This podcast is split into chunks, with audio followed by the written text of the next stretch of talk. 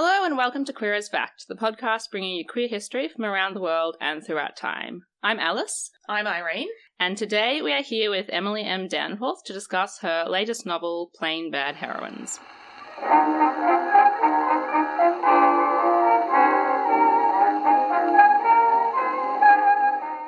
Thank you, Emily, very much for joining us. Do you want to start off by just telling us a bit about your novel and what it is? Sure. Thank you for having me. Um, Bad Heroines is a, is a very difficult novel to summarize. I'm going to do my best, but I'm, I'm just sort of warning you. Inevitably, someone's going to read the book and then say that you didn't that you didn't summarize it well, and I think that's fair. Um, my joke about the book is that it's um, it's sort of like Picnic at Hanging Rock plus the Blair Witch Project times lesbians. So that's sort of like my like quick you know my quick uh, quick and dirty on it.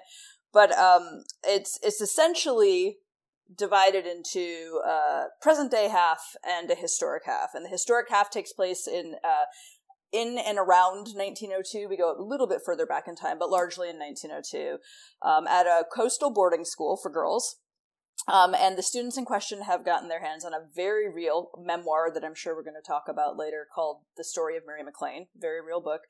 Uh, and every student that, that gets hold of this book, bad things seem to follow. There seems to be some sort of curse kind of gripping this this boarding school. And so we really just follow a copy of the book as it passes hands. And that's roughly the historic half of the book. The present day portion of the book, it's roughly present day. It's I, think of it as about 2015, 2016 is sort of where I sketched things out when I was writing the novel. Um, that involves the making of a horror movie, a controversial queer horror movie about that curse. And so they're shooting on location at the Brookhants School for Girls, um, and the production also seems to maybe uh, be feeling the effects of the curse. And so those two stories move back and forth um, and comment on each other. And one of the reviews uh, mentioned gothic mischief, and I think that's that's maybe sort of the right the right kind of catchphrase for the book. Gothic mischief seems to fit. So um, there are other elements of the book, but that's kind of the, the quickest, I think, um, version that I can give you. Okay, it's has it taken you a long time to get that pitch like it's not even and it's not even very good is the thing. Like i'm like it should be getting better and i feel like it's getting worse. I just like i'd like to just have the first part where i just say picnic at hanging rock plus times lesbian just be done but people just blink at me. You know? And then what what's happened is a few people have read the book and, and they're like it's not the historic portion goes back further and it follows the women that you know the, that founded the boarding school. And i'm like i know but like i i'm just trying to i try to tell you quickly right?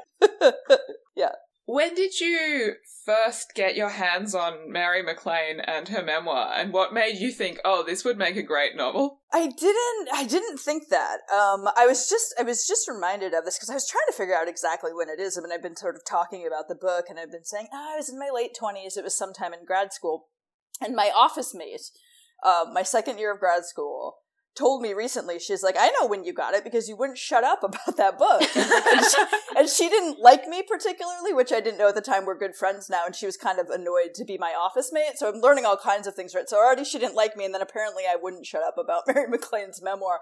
So it was, it was roughly around like 2008 and I had read about her. I was doing research about Butte, Montana, where she lived when she wrote the memoir, this mining town, and I thought I was going to set a story there. It was really a sort of colorful place at the turn of the 20th century, um, and and sort of read about her, and then filed that away and looked her up, and became really fascinated. But I became fascinated with her because I knew the legend of her right before I read the memoir itself, and so I knew that like cocktails had been named after her and she'd licensed her licensed her image to a cigar manufacturer and that she, you know, was openly bisexual, right, in 1902. I mean, I knew these sort of like interesting facts about her that her book sold 80,000 copies in the first month.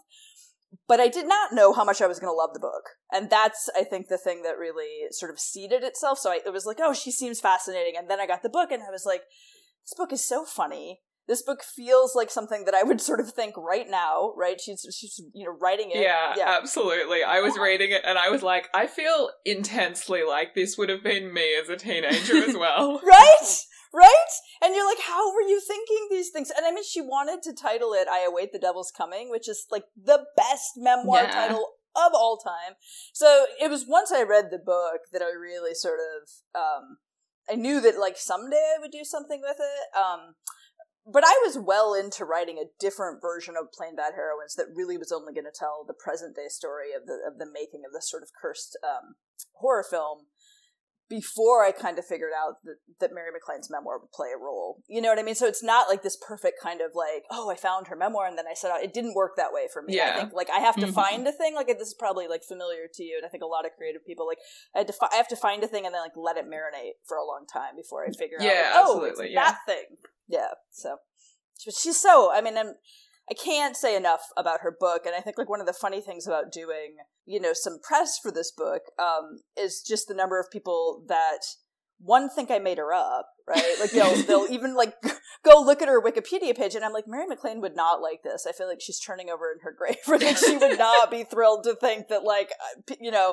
Um, but second of all, like, I, you know, like, I, it it just sort of shows you, I think, like how many people still don't know about her. Mm. which, yeah, uh, yeah. Which is like unreal to me, right? Like how sort of there have been scholars since the '70s, kind of trying to like collect her work and and um, a number of sort of you know scholarly books published, really of writings about Mary MacLane and a couple of good memoirs, and then Melville House reissued the book under its original title, but but even still, like an alarming number of people don't know anything about her at all. So Hmm. Yeah. Like, Yeah. where we do queer history, and I never heard of her until we got an email from your publicist saying, "Hey, you should do an episode about this and look at Emily's book." And you're we like, went, "Who?" "Oh, that's cool." Yeah, and I looked her up on Wikipedia and I was like, oh, this looks gay. Yeah, it's so it's so and that's the thing is like I mean now you've read the book, right? Like she's Mm. so she's so explicit in oh, sort yeah. of her Yeah. like her longing and her desire, right? And she's like trying to find the language of the day to say like I want to sleep with my former teacher, right? Like it's just it's so Yeah. yeah, and so even when I'd heard that about, like, I'd heard, like, you might see, like, bisexual or sort of like some sort of, co- you know, coded thing. I was not prepared for just how gay the book would be when I read Yeah. it either, mm-hmm. right? Like, how many entries would be devoted to these, you know, this, this, this real, like, crush she had on her former teacher. I mean, it's, you know, it's, it's, it, throughout the book, she's talking about her anem- anemone lady. So, Yeah. I became sort of, you know, it. I think like I became kind of haunted by not Mary MacLane. That wouldn't be the right way to put it, but but certainly her voice in that memoir. Mhm. Um, and, until I couldn't really, I, there was just no way not to write about it. You know? Yeah. Yeah. I feel like I Yeah. had the experience of teenage girls in 1902. You know, who also became so intoxicated by that book. So hmm hmm And I know, like, your first book, uh, Cameron Post, Miseducation of Cameron Post, was also a queer book that was banned for being queer in some places, in the same way Mary MacLane's book was banned at the time. Did you, like, I mean, obviously you would see the connection there, but kind of, did you think about that connection? Did that feed into your writing, Plain Bad Heroines? I yeah, I don't like again not like in this neat kind of I mean, I think again once I started thinking so I got really like I said like several hundred pages into this other version of the book that was just going to tell the present day story. And I was trying to answer for myself the question of okay, so I have this location, this cool location. It's creepy, it's gothic, it's you know an abandoned boarding school. Why is why is this place abandoned? Like what happened there, right? And I was really just trying to answer that question for myself. Um, and I that's when I started doing sort of research into you know women's colleges at the turn of the century and, and women's boarding schools um, and romantic friendships largely right? And that's when the sort of like I think it kind of like rose back up um and somewhere in my brain that like oh Mary MacLane's book was published at this Hmm, time right? Yeah. and there were and there were all these like young women across the country obsessed with it. I mean and like obsessed with it to the point where a, a woman in Chicago um stole a horse. And when she went before the judge you know the judge was like why did you steal this horse? And she's like I wanted something to write about like Mary MacLane you know? And so it was just like Yeah. why wouldn't I steal a horse? You know, and so, and then that same woman started her own kind of Mary MacLane club, and I knew that, so I was like, oh, this all is kind of fitting together. And it was around that time that my book, um, yeah, my first novel was being pulled from a reading list um, by a school board in in the, here in, in the states in Delaware, and so I know all that stuff was like sort of again kind of like bubbling together. Yeah. Um, Mhm. I just don't think I would have like presumed. It did get me thinking differently about when that happens to your book. Like I think like there's different different offers feel different ways. There was a part of me that felt like really cool. Right? Like cool Yeah, I was gonna say, do you like right? feel like you've made it as a queer author once you've made it to the banned list? Absolutely. When when like a preacher in town makes a literal list that they were dispensing, someone emailed me this of like all the sex scenes and the swear words, and I was like, this guy really went through this book, 450 pages, right? And I'm like, of course, right? And so there's a part of you that feels a little bit, and there was such a, an amazing reaction in that town. I mean, the the school's GSA, which had had like a dozen students or something year the year that this happened it, it, became like this like i feel like so often happens. If if the, the, the community finds out that a school board is taking an action like this so often like it happens and nobody knows. But because it became this public story it became about so much something so much bigger at that school and problems at that school than than had to do with my book. And so by the next year that gsa had like over 100 students. And that had mm-hmm. nothing to do with my book right? It was just sort of people being like this is not our school. And you know we we're going to kind of rally around this cause but it's you know at its root there are all these other kinds of issues going on in the school with its homophobia right? And its yeah. So um, that was like it ended up like being really remarkable. I mean, I think like it brought great attention to the book. It sold. I did all the stuff that we know happens when when places try to ban books. Yeah. Um, and people hear about it. So that was good. But there was there is a part of you. There was certainly a part of me, even though there was that like now I'm a banned author, right? Um, that like at least had to step back and contemplate for a minute, like you know what it means when someone says your book is bad yeah. and and sort of like and like is like like a force for like moral corruption essentially right mm-hmm. like this sort yeah. of like you know to wield it that way not like bad as in like oh it's not well written or something right like authors are used to that and that stings in a different way but it did it did get me thinking about that and of course because i was writing a gothic novel there's this long tradition right of of like the the kind of cursed object, right? Like the book that's got some sort of malevolence attached to it, or the amulet, yeah. or whatever it might be. So yeah, all of that mm-hmm. stuff did kind of bubble together for me. And um, I just don't think I would have presumed to compare my situation to Mary MacLane's. You know, like she was, yeah, no, fair enough.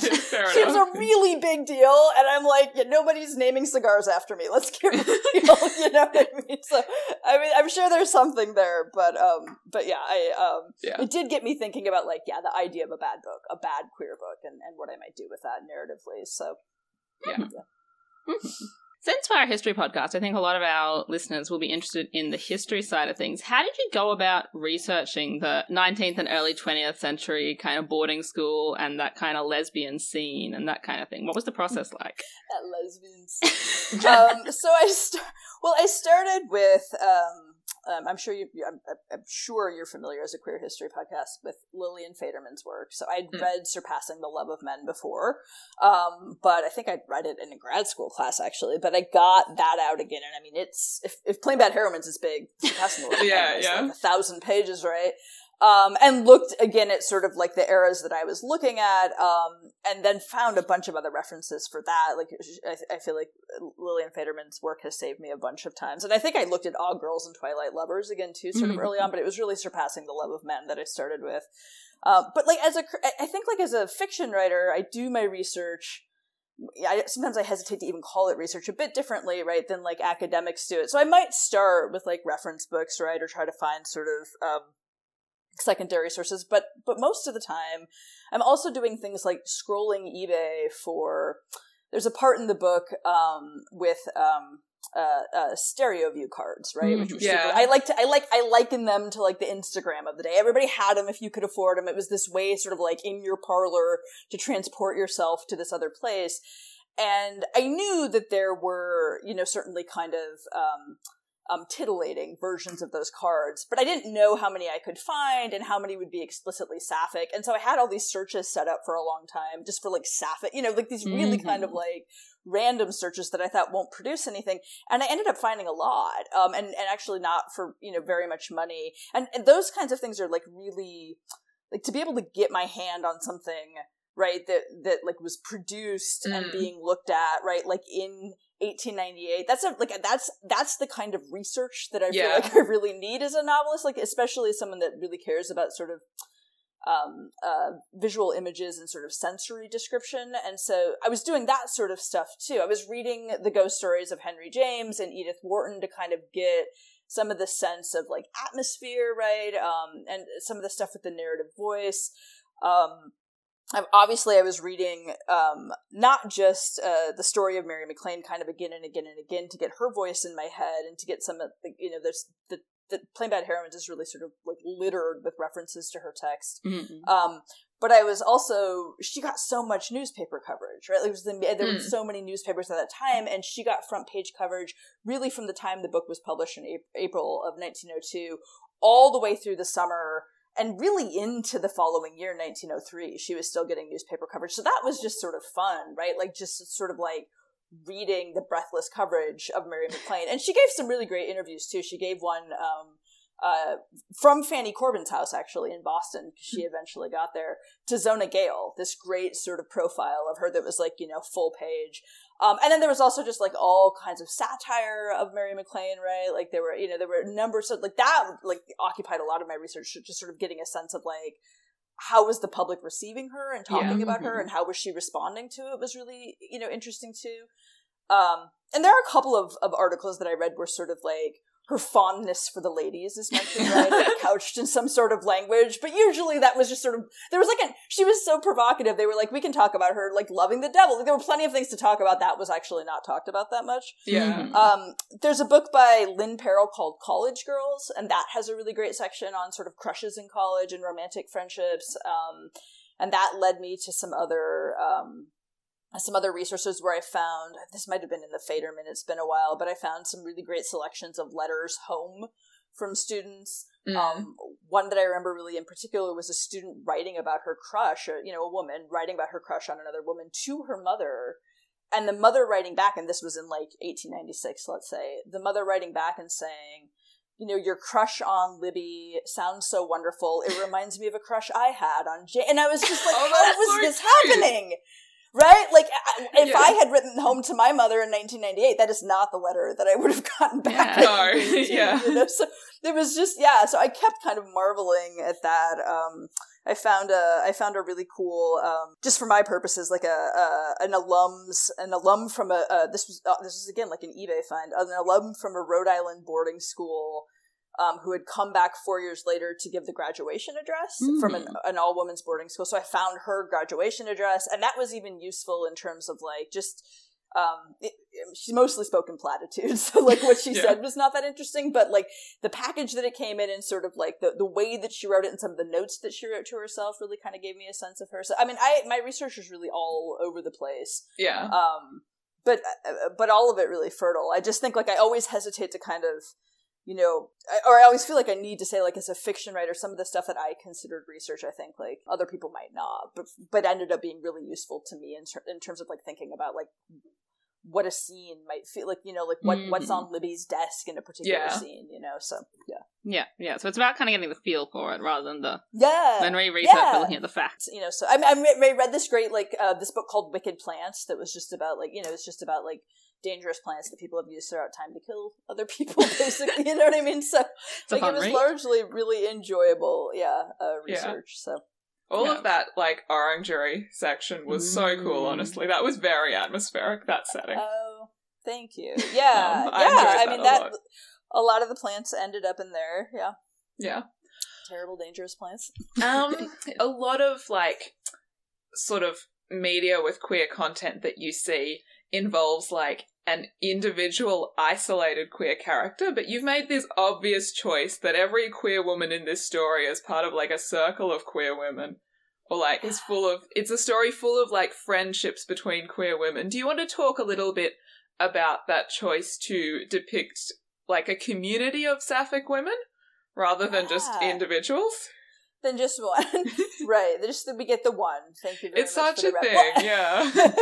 well, I think part of it. I mean, it it, I, it was there was like obviously I was conscious of doing it, Mm. but I also have to say that like it it is reflective of my life as Yeah. a woman, Mm. right? And so that is a piece of it. I think just sort of thinking about um that like that most of my good friendships are queer folks right? Like the vast majority of like my circles um involve queer folks. And so i thought you know th- there was something of course i was conscious of it but i just Yeah. like i don't want to make it sound too prescriptive right? That there was this kind of like checking of boxes. I also think just because i was working particularly with these gothic themes and characters die um you know i know that um you know we long as like you know i'm say like as a as a fan of horror um, have been sort of like baited so many times, right? Mhm. With like the lesbian, the one lesbian storyline, and we kind of like you know I'm thinking oftentimes with TV and maybe less with with lit, and we get hooked on it, and then those characters get kill- killed off, right? And so they sort of serve their purpose, um, which is to like bring an audience along, and so you know there are characters certainly there are lesbian characters, there are queer women characters that die in this book. It's it's it is a it's a gothic novel with a Yeah. curse, and people Yeah. die. Um, and I think like you know that was a thing too. Like if I if I had just had like a couple of characters and those were the characters that that died, that would have been a problem just for me, like in terms Yeah. of what I wanted to do Mhm. with the book. So that was that was a piece of it too. But I think getting to see all these different ways of being a queer woman and not just in the present day story but also in the historic Mm. story was really important to me i mean i think like even like a character like eleanor faderman who we spend one chapter with at the beginning she's not even really comfortable yet admitting this crush she has on a classmate right versus i mean she, she's you know she thinks the class she's charmed by her she's she you know but i think the line is she keeps her secret feelings private right Yeah. Mary MacLane's book like feels like a real you know this this kind of I think like which which like a lot of literature does for young queer people when we read it when we're young and we read the first book that feels like it represents us it really opens her eyes and feels like it, it gives voice to like something Yeah. that she didn't know she could speak right but she's still not at a place where like her classmates Flo and Clara are right who are off in the woods making out basically Yeah. right and I just Yeah. I thought like you know that might make more sense maybe sort of like I think there's people might be sort of more ready for that I'm thinking again like heteronormative audiences um Mhm. In the in the in the contemporary section where they're like, oh, well, of course, Audrey and Merritt and you know all those characters can Mm. be different kinds of queer women. But it was important to me that it was that way in the past too, right? Like Libby and Alex are not the same kind of you know they have these like these different. So I wanted them to feel like um, you know like people and not just kind of um, yeah stock queer ladies. Yeah, yeah. around essentially. Yeah. you know. So Yeah. yeah. That was something, honestly, that I loved about it as well. Was every time you mentioned like a minor character, there would be these throwaway lines that were just like, "Oh, Esther's wife" or whatever. That's right. like every Everybody minor character yes. was queer as Yeah, well. yeah, yeah, that's right, that's right. And you're right, like that did I mean I think like I think you're absolutely right. And I didn't even I didn't even realize I was reading something, I had to read something out loud, and I had forgotten like in like this second chapter the guy that accosts uh, the uh, the character of Audrey, um, for folks that haven't read the book, her mother has is kind of like a, a B list um, uh, horror movie star, right, slasher movie star, um, who's who's who's long past her prime in terms of like Hollywood's uh, consideration of her, um, and she's accosted kind of early on by a fan. And I realized, like, I even gave him a husband, right? Yeah. But it is, it is like this kind of casual. He just says, like, "Oh, my husband's going to be so mad he missed you," right? But I yeah. mean, yeah. So I think there are very few um, not queer characters in the novel. You're right about that. I feel like that's reflective of my life, honestly. Every Yes, time I'm good. like, oh, I wonder what straight people think about this. I have to like scour my social circles, being like, where is a straight friend? to interview one, yeah. Yeah. yeah. Um, so uh, one of the themes that I found in the book, and I don't know how intentional this was, so you can tell us, was it's a lot kind of about like how people are perceived and how they want to be perceived and how stories are constructed. Um, and that's really interesting to us from a historical perspective because we look at a lot of queer people and like, were they queer? How can we know that kind of stuff? But I was wondering if you wanted to talk a bit about that theme and how you were thinking about it. Yeah, well, I just, I mean, I think that I have, am certainly one of uh, many queer women and just queer people, and I'm sure you talk about this on the podcast all the time, right? That that that um, is endlessly frustrated by this kind of like. It feels like we're, we're constantly needing to have like a, a notarized statement or something to prove that Mhm. someone was Mm. was like gay in history, right? And and we know all the all the very like there's so many reasons why queer women have been erased or sort of like they've, they've been um, coded right when we look at a hor- historical text. But it just feel I, think, I feel like i've gotten in endless arguments um, about like sort of show me the proof right? Yeah. and i just I, I find them incre- you know, just incredibly frustrating and and really reductive like such a sort of simplistic way to look at at something that we're not going to find no we're not probably going to find a notarized statement where somebody's saying like yes i was a lesbian on this date in right? Like it's just not going to happen um, and so there was like a, I think like I was very aware that I was writing, like I was making very clear that especially these relationships that are ta- taking place in 1902, right, that they would, would, would be, we, we don't have to do the work that we do with like a Mrs. Danvers and Rebecca, right? Like you're absolutely going to know what Alex and Libby mean to Mhm. each other. That's going to be very clear. Like, and, and, and that was very intentional to me. Um, you know, I think like I don't know like what version of the book you got or if you saw any of these materials, but like even in my own life, and I, I say this, I make this point because I don't think it's unique. I don't think it's unique. Um, I had a great aunt whose letters um, were essentially destroyed by another relative. Um, her, her letters, her love letters with another woman were destroyed by another relative. And I only even know about this because a cousin Mhm. told me. Yeah, yeah. Um, yeah. And so I just think like there's this, this, these constant sort of acts of erasure can make, it, it, there's this sense of, you know, for so many of us that, that, it's not even just that like our history has been lost or we don't know our history right? But that but but we're feeling that like absence that erasure that like those deliberate acts of other people removing parts of our history. Um and i really like i, I think it's something i think about a lot as a queer woman this kind of sense of like knowing without knowing you know? Mm. and so i mean that I, yeah that that's a thing that i think like bubbles up for me a lot. And then and then i was playing with that in terms of the gothic novel we were sort of saying like how stories are told or you know um like one of my favorite sort of elements of gothic lit is and you can see it across like all different kinds of gothic lit is you know the sense of sort of um voyeurism right? Or sort Yeah. of lurking like who has what information at what time. And so that was something that i was really thinking about. And you see that um, throughout both sections of the novels with the of the novel with kind of mirroring like something will happen in the in the present scene right and you'll get like a, a reflection of it a distorted sort of reflection in the in the his, historic scene right and then there'll be a, like a like a line of dialogue will repeat um, Yeah. and you know all of those were sort of you know intentional and i felt like um yeah we're, we're me kind of trying through these meta techniques to get at, at how we tell stories and and you know even, i think even like with the with the with the narrator who's this very firm kind of like trust me right? Like i know what i'm talking about. I'm gonna you know i'm gonna sort of take you by the hand. I'm gonna lead you through these things. But then also is like cracking jokes in the footnotes and Mhm. Yeah. those sorts of things. Um and and even using the footnote to do that right? Like I, I mean i'm certainly not the first novelist that's done this but this idea of kind of like in an academic uh, work of you know an academic work the footnote would be this sort of source of authority right this would show is kind of like where you show the work you've done you show the Mhm. research that you've done and you kind of show Mm. you know that, that that you're an expert these footnotes don't work that way No. right? like not when you're like sort of making jokes and so i mean all of that seems to me sort of to be a commentary on um and I don't want to like I feel like I'm getting sort of pretentious about it. But I mean all of it is kind of working to hopefully kind of undermine a little bit this sense of um all the history that we've had, the, the hundreds of years of history without queer folks being repped the way that we should essentially. Mm. Right? So Mhm. kind of poking it's poking fun at all Yeah. of it. I mean it's it's winking at it, right? yeah. I love the footnotes. I found them so much fun. I think my favorite one, it was right in the first chapter, is that um when it's talking about cousin Charles and the footnote is just like, fuck that guy. Yeah, oh my god. that Yeah, was such a high quality footnote. well, good. I know there's a fuck. There's a fuck Roman Polanski in there. I think I Yeah, actually had yeah. two. And when we did the copy edits, my copy editor was like, "Do you need both of the fuck Roman Polanskis?" And I'm like, oh, "Kind of, but we can cut one of them." I think there's only there's only both. one in the version that I read, I think. But Oh, there is right. one.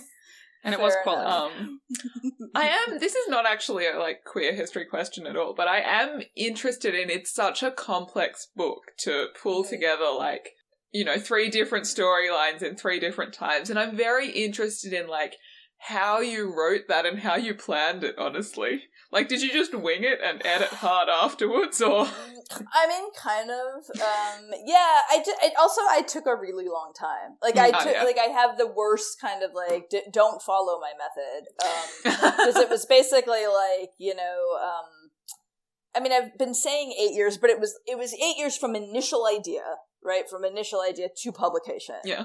Um and it's, it's certainly not like eight years of writing every day but i like i had said i wrote my way into this other long way into this other version of the novel and then and then i had to like i got stuck there when i realized i wanted to write this this version that had all of the historic section um, and I didn't know if I could do that. I just didn't know if I could pull it off. Um, and it just seemed like kind of too big, and I would never figure it out. So I just got stuck there for a while, like a couple of years, a while, just sort of like not doing anything.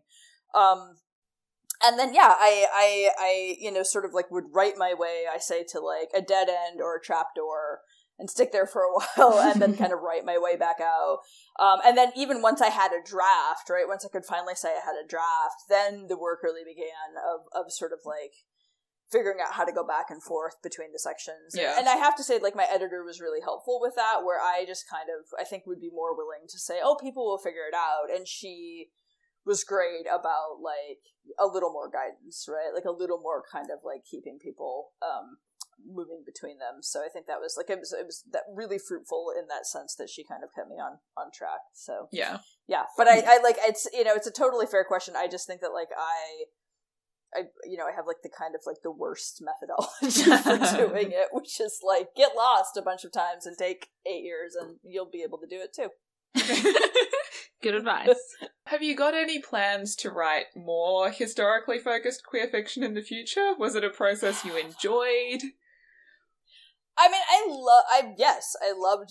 I loved writing this book. Um, uh, I but I just I think like I know that my next novel will be really different than this Yeah. novel. Just like this novel was really different than Cameron Post, and I think like that's the only thing I know about myself as a novelist that I I kind of like. I think like my ambition resides in a place of. Of, of just wanting to try to make something new every time and trying to write like I, I follow the, the very cliched but I think for a reason cliched advice which is like I want to write the books I want to read Mhm. Yeah. um, and so like yeah, the next the next thing I'm working on is going to be sort of a, a, a domestic thriller. Um, and I like I partly just as a challenge to myself, although my my agent keeps kind of rolling her eyes about it. I I, I really am like it's gonna be 325 pages and she's like i'll believe it when i see it. And i'm like okay well you'll see it you know just like partly just i think to sort of see if i can do it like if it's Yeah. possible for me to do. So um so yeah but i i would love to. I have a i have a story set in the 70s um that would start in the 50s and follow a couple and and then meet them again in the 70s um that i would that i would love to write so i think at some point i'll be back to doing Okay. something historic and it will always have it will always have queer women in it for sure Uh, yeah, I was about to ask that. Only queer novels. well, it will never not. I don't know what else to write. That's that's. That's good. That's good. well, we'll look forward to seeing you on here one day again when you've written your next historical novel. Wonderful. Well, thanks. Thank you for having me. Thank you very much for talking with us. Uh, I think we'll wrap up here. Um, we've been Queer as Fact. You can find us on Podbean, Spotify, Apple Podcasts, wherever you found this podcast. Um, and we're also on Facebook, Twitter, and Tumblr as Queer as Fact, or you can email us at queerasfact.com. Do you have anywhere online we should look out for you, Emily? Um, I'm on Instagram at em danforth. That's really the only place I reside online.